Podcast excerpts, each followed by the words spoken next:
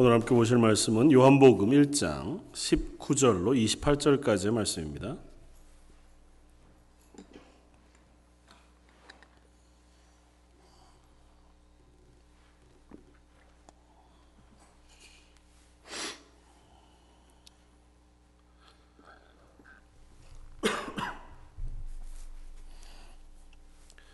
요한복음 1장 19절로 28절까지.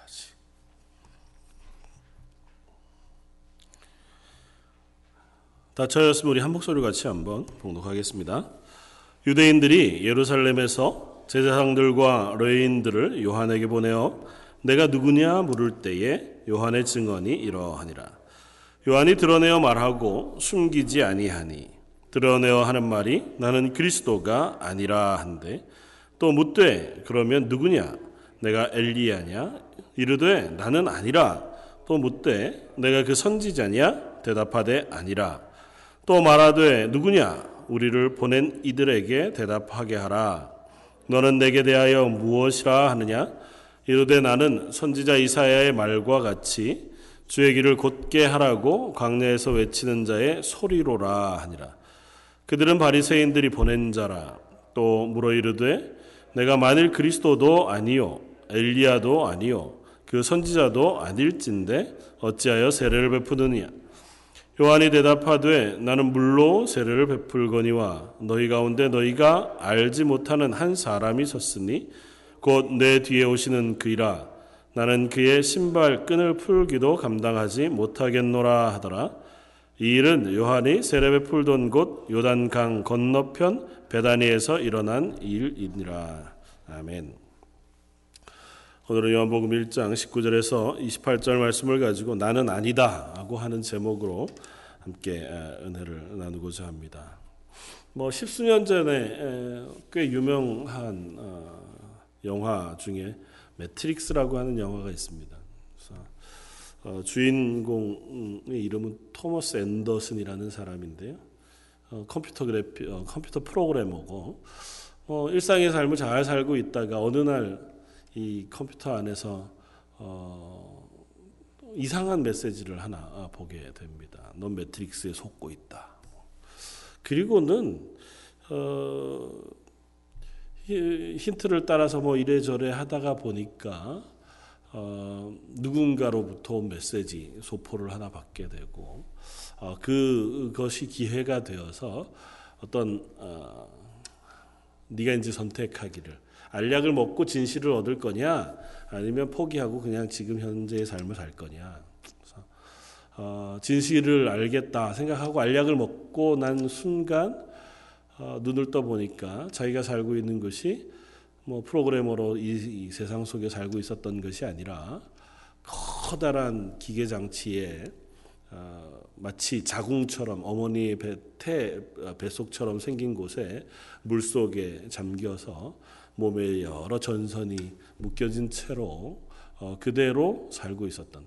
그러니까 결국 그건 이제 에너지를 생산해내는 한 어떤 도구로 쓰여지고 있었던 어, 상태였던 것을 깨닫게 된다. 뭐 이런 식의 설정을 가진 영화였습니다. 그리고 그 영화는 뭐 전체적으로 기독교적인 어떤 이미지를 굉장히 많이 차용해 와서 쓰고 있습니다. 어, 그렇긴 하지만 물론 그 영화 자체가 기독교적이냐 뭐 그렇다고 볼 수는 없죠. 그 안에 있는 어, 내용들 중에 참 많은 부분들이 전혀 성경적이지 않은 부분들이 너무도 많고 주 메시지도 그렇기 때문에 그걸 볼 것은 아니지만 어, 그, 그 영화를 보면서 참 어, 많이 놀라는 것 중에 하나는 늘 철학 속에서도 질문이 있었던 질문. 내가 지금 살고 있는 세상이 진짜냐? 뭐 그런 것에 대한 질문. 그것을 좀 눈앞에 시각적으로 절묘하게 보여줘서 우리들로 하여금 깜짝 놀라게 한 어떤 어, 그런 이슈를 만들어냈던 영화이기도 하다는 생각이 듭니다. 어, 오늘 본문 가운데 보통은 우리가 어, 요한복음 1장 1절에서 18절까지 말씀이 요한복음 전체의 서론이어서 예수님은 누구시냐고 하는 것에 집중해서 설명을 해 왔습니다.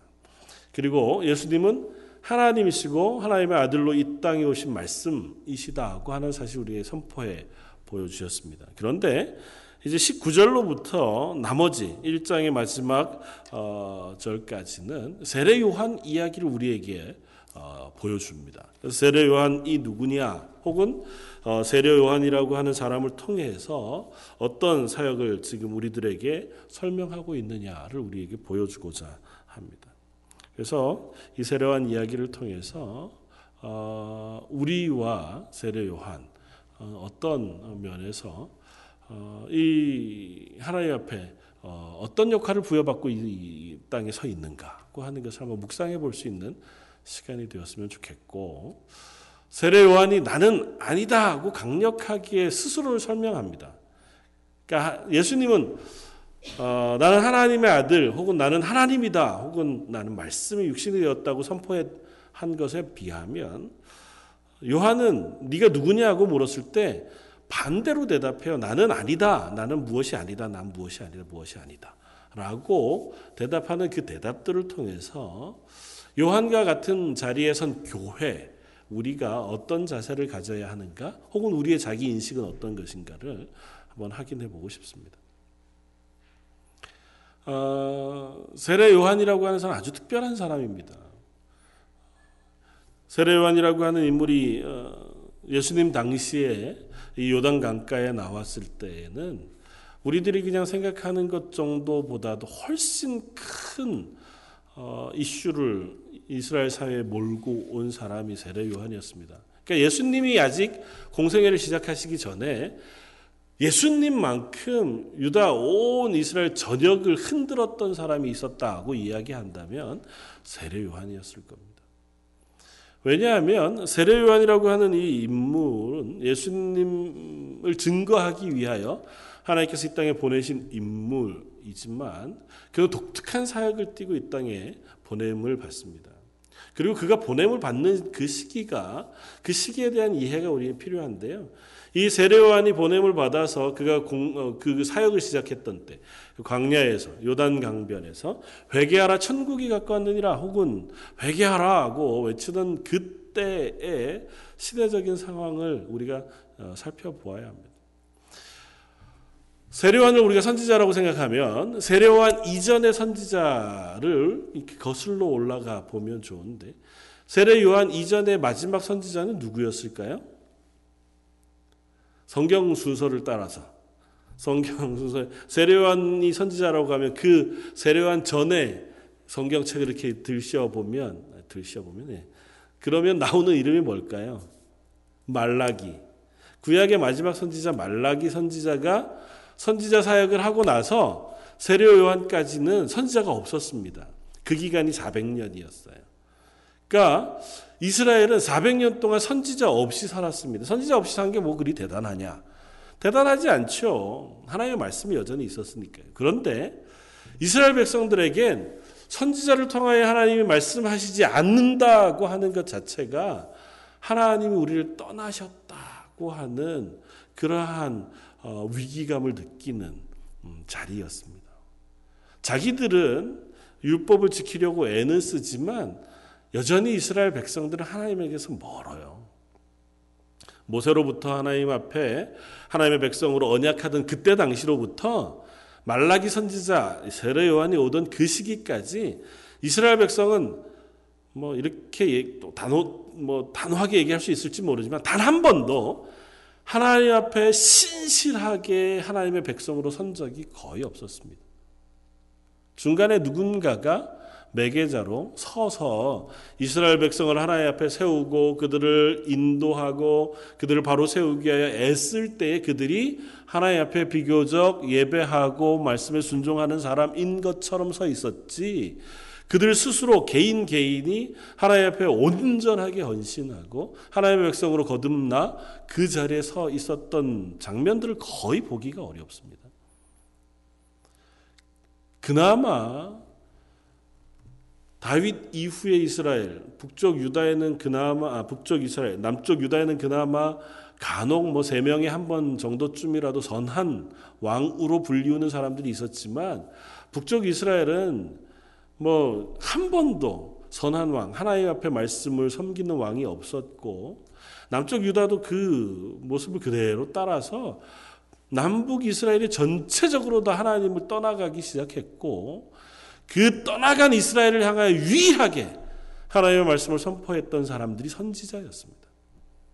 그러니까 선지자 말이 선지자들의 선포하는 말이 이스라엘 백성에게 참 아픈 말들이죠.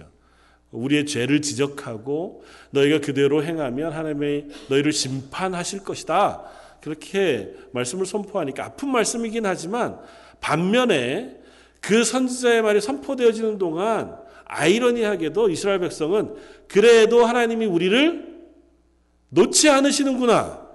그런 위로는 있을 수 있다고요. 마치 그런 거죠. 부모님이 자식들을 향해서 막 혼낼 때, 뭐 자식된 입장에서 부모님 혼나는 게 뭐 그리 좋겠습니까? 그런데 어느 순간부터 부모님이 이제 나한테 더 이상 혼도 안 내. 내가 분명히 잘못하고 있는데 혼날 만한 상황인데 부모님이 이상하게 더 이상 혼내지도 않고 나에게 아무런 얘기를 안 하신다. 그러면 이제 덜컥 겁이 나는 거죠. 어? 부모님 나한테 이제는 기대를 끊으셨나 보다. 내가 잘못해도 이제는 거기에 대해서 책망하시지도 않고 네 마음대로 해. 라고 버려지는 순간 우리는 어, 큰 위기감을 느끼는 마음을 경험하잖아요. 이스라엘 백성도 그런 겁니다. 잘못하고 있는 줄 알아요. 하나님 앞에 돌이키지 않고 그들이 실패하고 있는 줄도 아는데 그래도 선지자들이 계속해서 하나님이 너희를 향하여 이렇게 말씀하신다. 너희는 왜 그렇게 사느냐? 하나님 앞으로 돌아오너라. 이렇게 외치는 그 이야기를 듣는 동안에는 아, 맞아. 하나님이 그래도 우리를 사랑하시지. 우리가 돌아가기만 하면 우리에게 복 주실 거야. 언젠간 우리를 회복시켜 주실 거지. 라고 하는 기대를 가지고 그 말씀을 들었단 말이죠. 그런데 그 말씀조차 사라져 버렸습니다. 그 말씀조차 사라지고 하루 이틀이 아니라 400년이라고 하는 긴 시간이 흘러요. 그 이스라엘 백성들에게 있어서는 위기가 아주 고조될 만큼 고조된 시기가 이때였습니다. 더 이상은 우리가 하나님의 백성으로는 자격을 가지지 못하고 하나님의 사랑을 더 이상은 받을 수 없는 존재가 되었나 보다. 400년이라고 하는 기간은 짧은 기간이 아니잖아요. 세대로 따지면 10세대입니다. 그러니까 완전한 시간이에요. 긴 시간 동안 하나님에게 침묵하셨습니다. 이스라엘 백성이 당한 위기로 따지면 더 길어요. 이스라엘 남북 이스라엘이 다 멸망한 시기 바벨론에 멸망해서 포로되어져 가는 그 시기부터 따지면 600년이 넘습니다.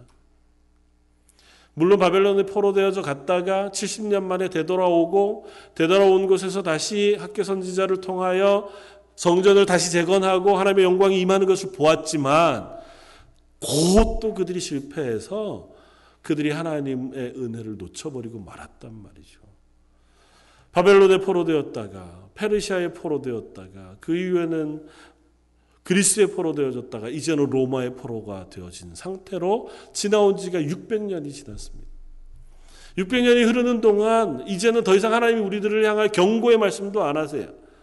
처음에는 우리를 향할 경고도 하시고 돌이키라고 외치는 선지자의 외침도 들렸는데 말라기 선지자를 끝으로는 더 이상 우리들에게 아무 말씀도 안 하시고 처음엔 편했죠. 아무 말씀도 안 하시니까 그냥 이대로 살면 좋겠다. 아 이제는 쓴소리 안 하는 인간이 있으니 얼마나 좋은지 뭐 그러고 살았는지도 모르죠. 그런데 하루 이틀이 아니라 10년, 20년, 100년, 200년, 300년, 400년이 되도록 더 이상 하나님 우리에게 말씀하시지 않게 되는 시간을 지나게 되면서 이스라엘 하나님을 향하여 갈증을 느낍니다. 아, 언제 하나님 우리에게 다시 말씀하실 겁니까? 언제 하나님이 우리에게 약속하신 메시아를 보내 주실 것인가?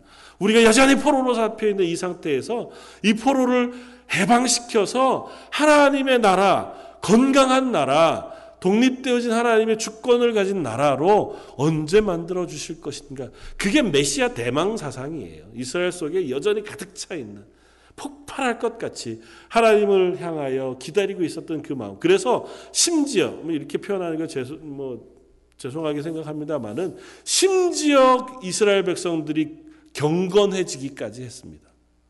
예수님이 오실 때 우리가 지금 엄청나게 많이 욕하는 사람들 중에 하나는 바리새파 사람들. 이 사람들은 율법 앞에 얼마나 경건하려고 애썼는지요. 하나님이 우리에게 말씀하시기만 한다면 우리가 경건하게 율법을 최대한 잘 지켜서라도 하나님 앞에 서기로 작정하고 애쓴 사람들이었어요. 그만큼 이들이 하나님의 말씀을 듣기를 사모했다고요. 그런 와중에 한 사람이 나타났습니다. 이 사람은 특이하죠. 요단강가에 섰는데 약대 털옷을 입었어요. 뭐 약대 털옷을 입고 쓰는 게 뭐 그리 대단하겠습니까? 많은 이스라엘 사람들의 인식 속에는 이건 대단한 이미지를 갖습니다.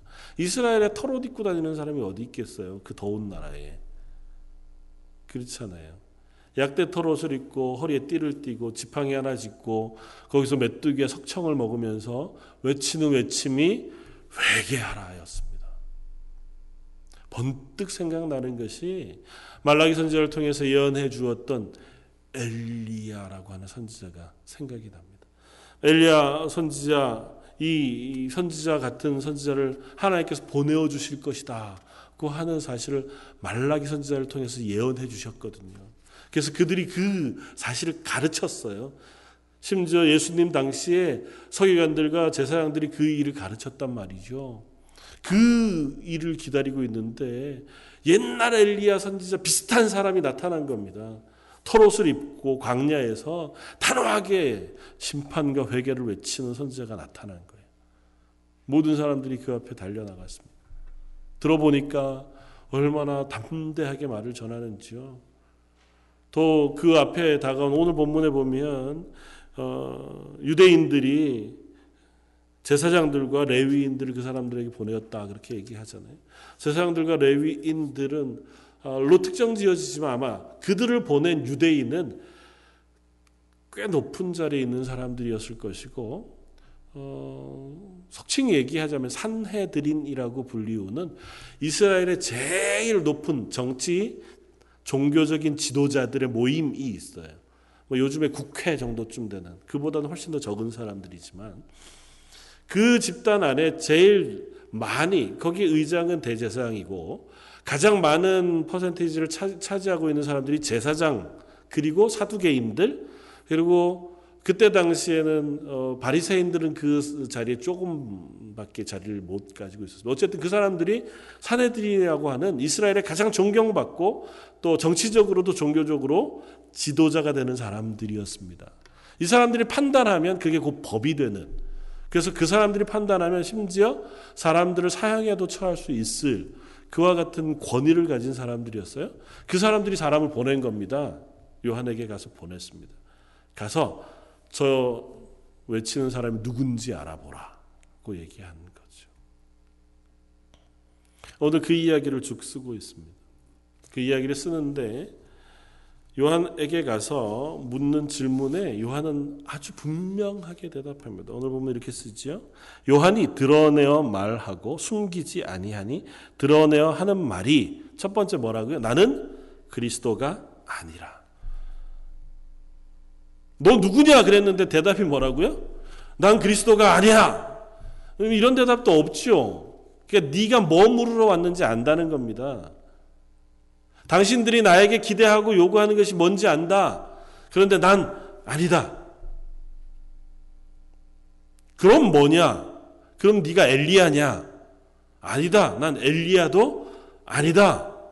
그럼 뭐냐? 너 선지자냐? 아니, 난 선지자도 아니다. 세례 요한의 대답은 명확합니다. 나는 아니다. 나는 너희가 기대하는 그가 아니다. 세례 요한이 자기에 대한 명확한 인식을 가지고 있습니다. 세례 요한은 하나님께서 예수님이 이 땅에 오시기 전에 사가랴를 통하여 보내어 주신 6개월 먼저 예수님을 증거하기 위하여 보낸 하나님의 사람이 바로 세례 요한이었습니다. 이름은 세례 요한이지만 사실은 그의 부여받은 하나님으로부터 부여받은 소명을 따지면 증거자라고 불리우는 게 맞아요. 그래서 오늘 본문에도 나는 예수님을 증거하는 사람이라고 하는 스스로의 고백을 합니다. 그러니까 세례 요한은 예수님을 증거하기 위하여 온 사람이에요. 그러니까 자기는 진짜가 아니에요. 나는 그를 증거하러 온 사람일 뿐이라는 사실을 세례요한은 사역 초기에부터 그가 죽임을 당하는 그 순간까지 한시도 놓치지 않고 알고 있었습니다. 어쩌면 세례요한이 그런 이야기를 하는 것이 처음에는 뭐 쉬웠는지 모르죠. 그러나 점점 시간이 가면 갈수록 세례요한 앞에 수많은 사람들이 몰려왔습니다. 그리고 세례 요한 앞에 몰려온 사람들이 그저 어, 말씀을 듣기 위해 온 어, 유대인들뿐만 있었던 것이 아니고 이스라엘의 고위 관리들, 그 다음에 종교적인 지도자들, 또 어, 수많은 사람들이 이 세례 요한 앞에 몰려왔어요. 그들을 향해서 세례 요한이 단호하게 얘기합니다. 독사의 자식들아, 회개하라. 너희가 회개하고 어, 너희 마음에 율법이 정한 대로 바르게 행하라. 그 하는 외침을 외칩니다. 그 앞에 권위도 없고요. 세례관 앞에서는 무슨 대제사장이나 제사장 혹은 뭐 내가 율법 지도자거나 사람들로부터 존경받는 사람인 것도 상관없고 혹은 군인이거나 가난하거나 세리이거나 악한 사람이거나도 상관없습니다. 세례와는 그저 그들에게 하나님 앞에 너희가 죄인인 것을 선포하는 역할만 충실히 감당해요. 그런데 그 외침에 수많은 사람들이 열광했습니다.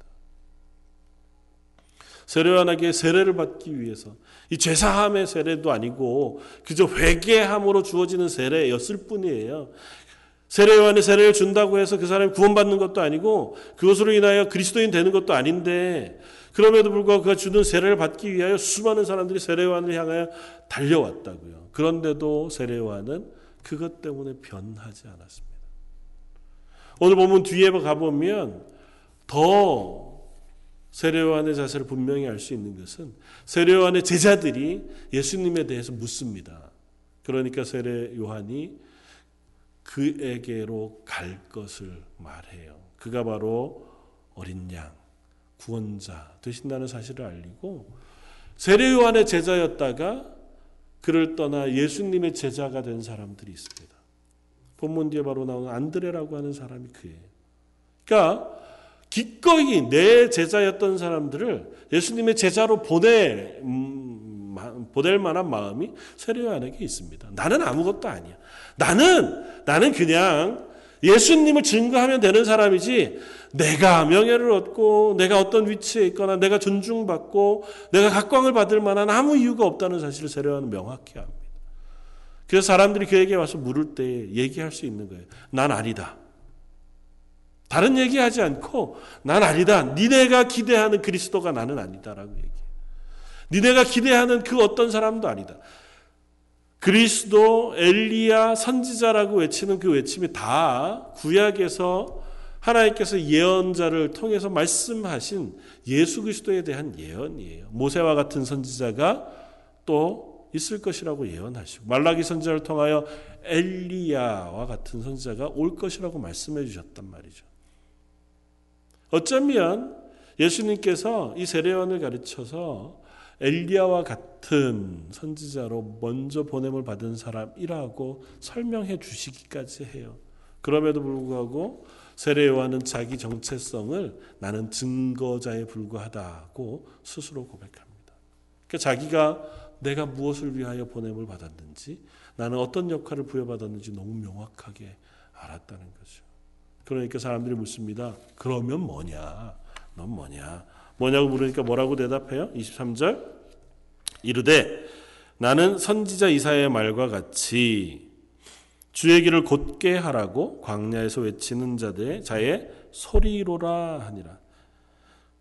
다른 거 부가 설명하지 않습니다. 여러 가지로 설명할 수 있죠. 자기가 알고 있는 인식대로만 설명해도 나는 이 세상에 메시아가 올 것인데 메시아가 이 땅에 오셔서 말씀을 선포하실 때 그 말씀을 잘 듣게 하기 위해 먼저 보냄을 받은 사람이다. 그렇게 설명해도 조금도 틀리지 않을 것 아닙니까? 내가 예수님의 앞길을 잘 예비해 놓으시면 그러면 예수님께서 오셔서 우리를 위하여 구원의 사역을 행해 주실 것이다. 그렇게 선포해도 될 텐데 그냥 구약 선지자 이사의 말로 자기를 소개합니다. 그러면서 어, 의미 있는 말 단어 하나를 우리는 발견합니다. 광야에 외치는 자의 소리라고 표현합니다. 주의 길을 예비하는 역할이 물론 세례 요한의 역할입니다. 예수님께서 이 땅에 오셔서 우리의 구원을 위하여 사역을 하시기 위하여 우리의 죄인됨을 먼저 확인해야 했습니다. 인간이 스스로가 죄인인 것을 고백하지 않고 예수 그리스도의 십자가의 의미를 우리가 깨달을 수 없기 때문에 하나님께서 먼저 세례 요한을 보내셔서 회개에 대한 메시지를 선포하세요. 너희가 죄인이라는 사실을 드러내십니다. 물론 예수님을 통해서도 확인하시지만 마치 율법이 이스라엘 백성 전체들을 향하여 우리가 죄인 되어졌다고 하는 사실을 확인시켜 준 것처럼 그것처럼 세례 요한도 그 마지막 선지자로 예수님이 오시기 전에 예수님이 오셔서 행하실 구원의 사역이 필요한 존재인 우리의 죄인됨 그것들을 확인시켜주고 선포하고 깨닫게 해주는 역할을 해요. 그래서 주님의 길을 예비하는 자입니다. 그러나 스스로를 나는 광야에서 외치는 자의 소리라 그렇게 이야기합니다. 그가 선자리가 광야지요. 그가 선자리가 광야고 또 뭐 선지자들의 선자리가 주로 광야였었기 때문에 광야에서 외치는 자라고 하는 표현은 맞을 겁니다. 근데 스스로를 소리라고 불러요. 뭐랑 비교해서 이해하면 참 재미있냐 하면 예수님을 우리는 요한복음 1장 앞쪽에서 뭐라고 선포하는 것을 들었습니까? 말씀이라고. 예수님은 말씀 그 자체셨어요. 하나님이 온 세상을 창조하실 때부터 계셨던 그 말씀, 능력 있으신 말씀, 말씀하시니 그대로 되니라고 하신 그 말씀, 그 말씀이 육신이 되어 이 땅에 오신 그 말씀이신 예수님. 그런데 세례요한은 그 말씀이 전달되어지는 소리라고요. 자기 스스로가 말을 하지 않아요. 스스로가 말을 만들어내지 않습니다. 스스로는 그저 소리로서의 역할만 감당하는 거예요. 하나님이 말씀을 하시면 그 말씀을 전달해내는 통로의 역할만 스스로가 하고 있다고 하는 자기 고백을 분명히 하고 있는 거죠. 저는 옛날 어르신 목사님들이 기도하실 때마다 뭐 말씀을 선포하시기 전에 기도하실 때마다 하시던 기도가 늘 인상 깊게 남습니다. 하나님께서 나를 막대기로만 써주시기를 바라는. 그래서 내 의견이나 내 생각이나 내 뜻이 설교를 통하여 선포되지 않고 오직 하나님의 말씀과 하나님의 뜻만 저를 통하여 선포되어지길. 저는 그저 마른 막대기 그냥 그것 하나로만 써주시기를 기도하는 그 기도들을 늘 들으면서 자랐습니다. 아마 그와 같은 심정, 그와 같은 고백이겠다 생각이 됩니다. 세례요한이 얼마나 자기가 할 말이 많겠습니까? 자기 앞에 쫓아와서 회개를 하고 회개의 세례를 받고 그를 추종하는 제자들이 얼마나 많았는데 그 제자들을 향하여 나중에 보면 세례 요한도 기도를 가르쳐 줬어요. 가르치지 않고 그냥 아무 말 안 한 게 아닙니다. 그들을 향하여 하나님 말씀대로 율법 위에 온전하게 서서 예수 그리스도의 구원을 기다리도록 그들을 준비시켜 주고 가르치기도 했을 겁니다. 그러나 그 스스로가 스스로를 인식하고 고백하기를 나는 그저 소리에 불과하다. 하나님의 말씀 그것을 나를 통하여 울려 다른 이들에게 들려줄 수만 있으면 그것으로 족하다고 하는 인식을 그 스스로가 가졌습니다. 그래서 바리새인들이 그 다음에 또 묻습니다. 그러면 너 그리스도 그리스도도 아니고 엘리야도 아니고 선지자도 아닐진데 왜 세례를 베푸느냐 묻습니다. 세례를 베푼다는 건 당시에는 흔하지 않은 일이었어요. 어떤 때만 세례를 베푸냐 하면 유대인이 아닌 사람이 유대인이 될 때 세례를 베풀었습니다. 그러니까 마치 할례를 행하는 것과 같아요. 이 세례를 베품으로 나 스스로가 하나님의 율법을 지키는 유대인으로서 살겠습니다고 하는 고백을 담는 것이 그때 당시에 주어지는 세례의 역할이었습니다. 그런데 이 세례요한이 세례를 베풀어요. 그러면 그 사람이 유대인이든 그 사람이 이방인이든 그 사람이 죄인이든 그 사람이 군인이든 상관없이 그가 하나의 말씀을 들, 들을 사람, 세례를 받은 사람을 이 레위인들이나 바리새인들이 보기에는 자기들 공동체 안에 들어온 사람이라고 인정해 줘 버리는 거거든요. 그러니까 바리새인들, 특별히 바리새인들 가운데 유명한 파 중에 하나가 에세네파라고 하는데요. 지금도 이스라엘 쿰난 지역에 가면 쿰난 공동체라고 하는 공동체가 살았던 흔적을 볼 수 있습니다. 그 안에 가보면 제일 먼저 발견할 수 있는 게 세례 받는 세례 욕조예요. 그러니까 그 공동체 안에 들어가기 위해서는 자기의 신앙 고백들을 다 한 이후에 거기에 가서 세례를 받아야 그 다음에 비로소 그 공동체의 일원이 돼요. 그 거룩한 공동체 일원이 되는 마지막 조건이 세례란 말이죠. 그런데 그 세례를 누가 줘요? 지금 요한이 준단 말이죠. 요한이 세례를 주면 세례 받은 사람은 다 우리 그냥 공동체라고 인식되어져 버리는 우려가 있는 거예요. 네가 뭔데 그 일을 하냐는 거죠. 그러면 우리가 유대인으로서의 어떤 그 태생적인 어떤 자부심 아니면 바리새인들처럼 우리가 율법을 얼마나 철저히 지키고 애써 지키느냐고 하는 어떤 말씀에 대한 열심 그런 것도 상관없이 나는 회개하고 세례 받은 걸로 그냥 그 공동체 안에 들어온다고 하면 야 그거 너 무슨 자격으로 그거 하냐? 근데 함부로 못 해요 이 사람들이. 그 와가지고 막 뭐라고 하면 대들고 아니면 세례관을 막 붙잡아다가 죽이면 좋을 텐데 워낙 권위가 있으니까 세례관이 함부로 못합니다. 그래서 묻는 게 묻습니다. 너 도대체 그럼 무슨 권위로 하냐는 거죠. 그 알아야 뭘 어떻게 할 텐데. 그러니까 세례관이 대답합니다. 내가 무슨 권위로 이거를 한다라고 얘기하지 않고요. 오늘 본문에 이렇게 얘기합니다. 26절 요한이 대답하되 나는 물로 세례를 베풀거니와 너희 가운데 너희가 알지 못하는 한 사람이 섰으니 곧 내 뒤에 오시는 그이라 나는 그의 신발끈을 풀기도 감당하지 못하겠노라 하더라. 대답을 안 해요. 그리고 딴 얘기를 합니다. 무슨 얘기를 합니까? 예수님 얘기를 해요. 너는 내 세례의 권위에 대해서 묻는데 이거 아무것도 아니다. 내가 물로 세례 베푸는 거에 너무, 너무 신경 쓰지 마라. 이건 아무것도 아니고 너희 중에 계신 내 뒤에 오실 분이 계신데 그분은 내가 그분의 신발끈 풀기도 감당치 못할 만큼 거룩한 분이시다. 예수 그리스도를 증거하고 드러내는데 스스로의 모든 일을 집중하고 말 이후에도 세례와는 똑같은 이야기들을 계속해서 하고 또 그를 통하여 예수 그리스도를 증언하며 증거하는 증거자의 길들을 걸어가고 있음을 우리들에게 보여줍니다. 우리 이 말씀을 통해서 우리는 한 가지 사실을 분명하게 깨달을 수 있습니다. 세례요한과 같이 증거자로 부름받은 자의 자세. 그리고 그 증거자의 자세와 태도 가운데 가장 중요한 것은 자기 부인, 나는 아니다. 나는 진짜가 아니고 나는 그저 진짜를 증거하는 사람에 불과하다. 그리고 내가 영광을 받을 것이 아니고 영광은 그분이 받으시고 나는 그저 전달하는 자의 역할만 감당할 수 있으면 그것으로 족하다.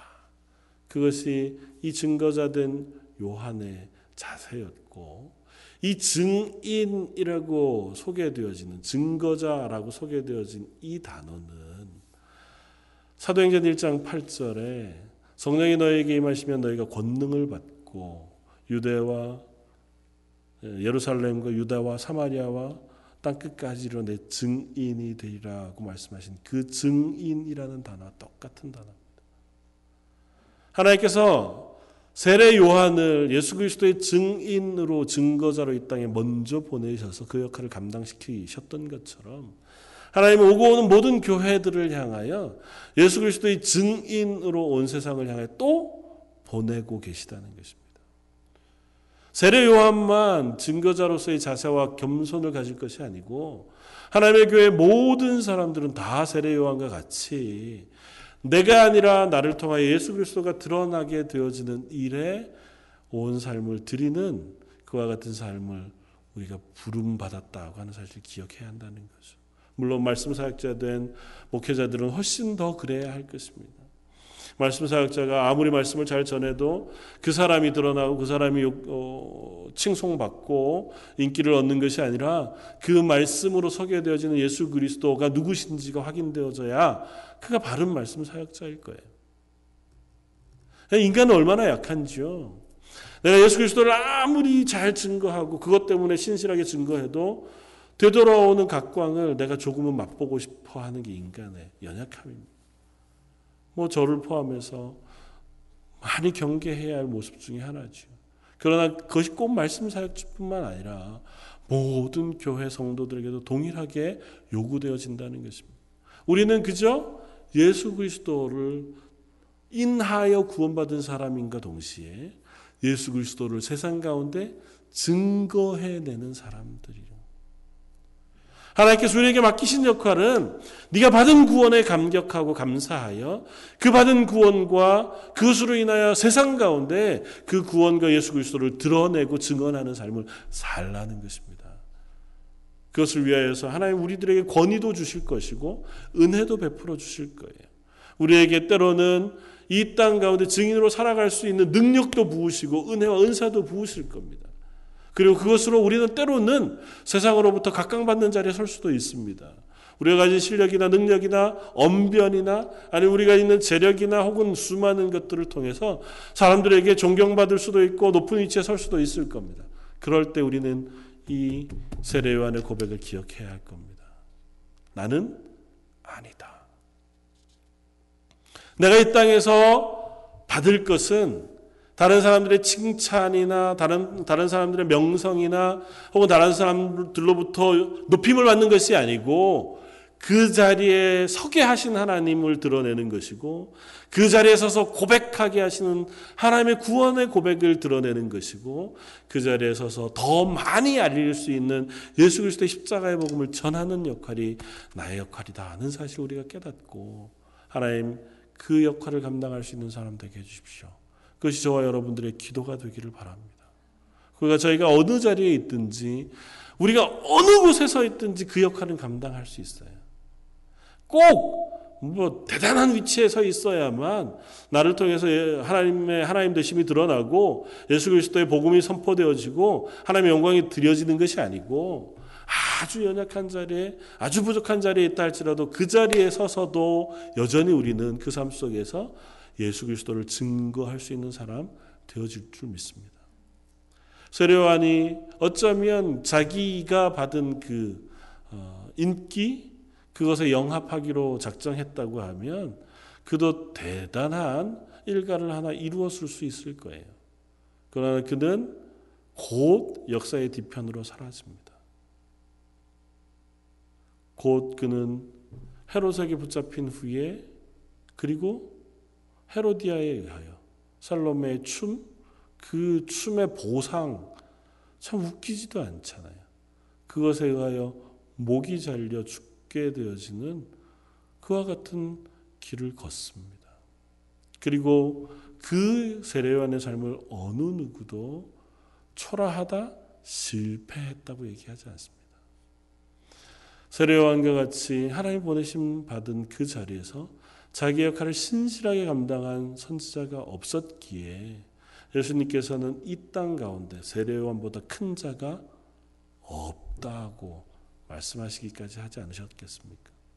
사랑하는 성도 여러분, 우리의 삶이 어떠하든지 그 가운데서 나는 하나님이 보내신 이 땅 가운데 증인으로서의 삶을 살아갈 수 있게 해주십시오.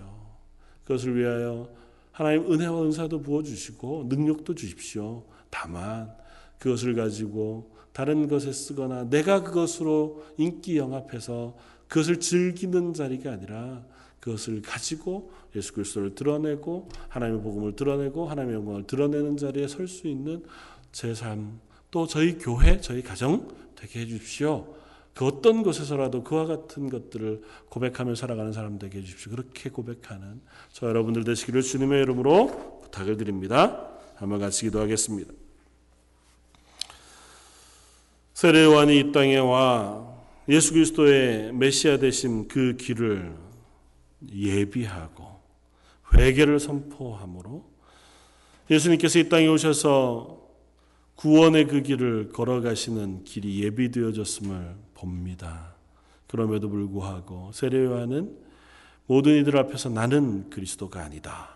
나는 엘리야가 아니고 선지자가 아니라 단호하게 스스로의 자리를 알고 고백하는 그러한 겸손과 자기 부인이 있었음을 고백합니다.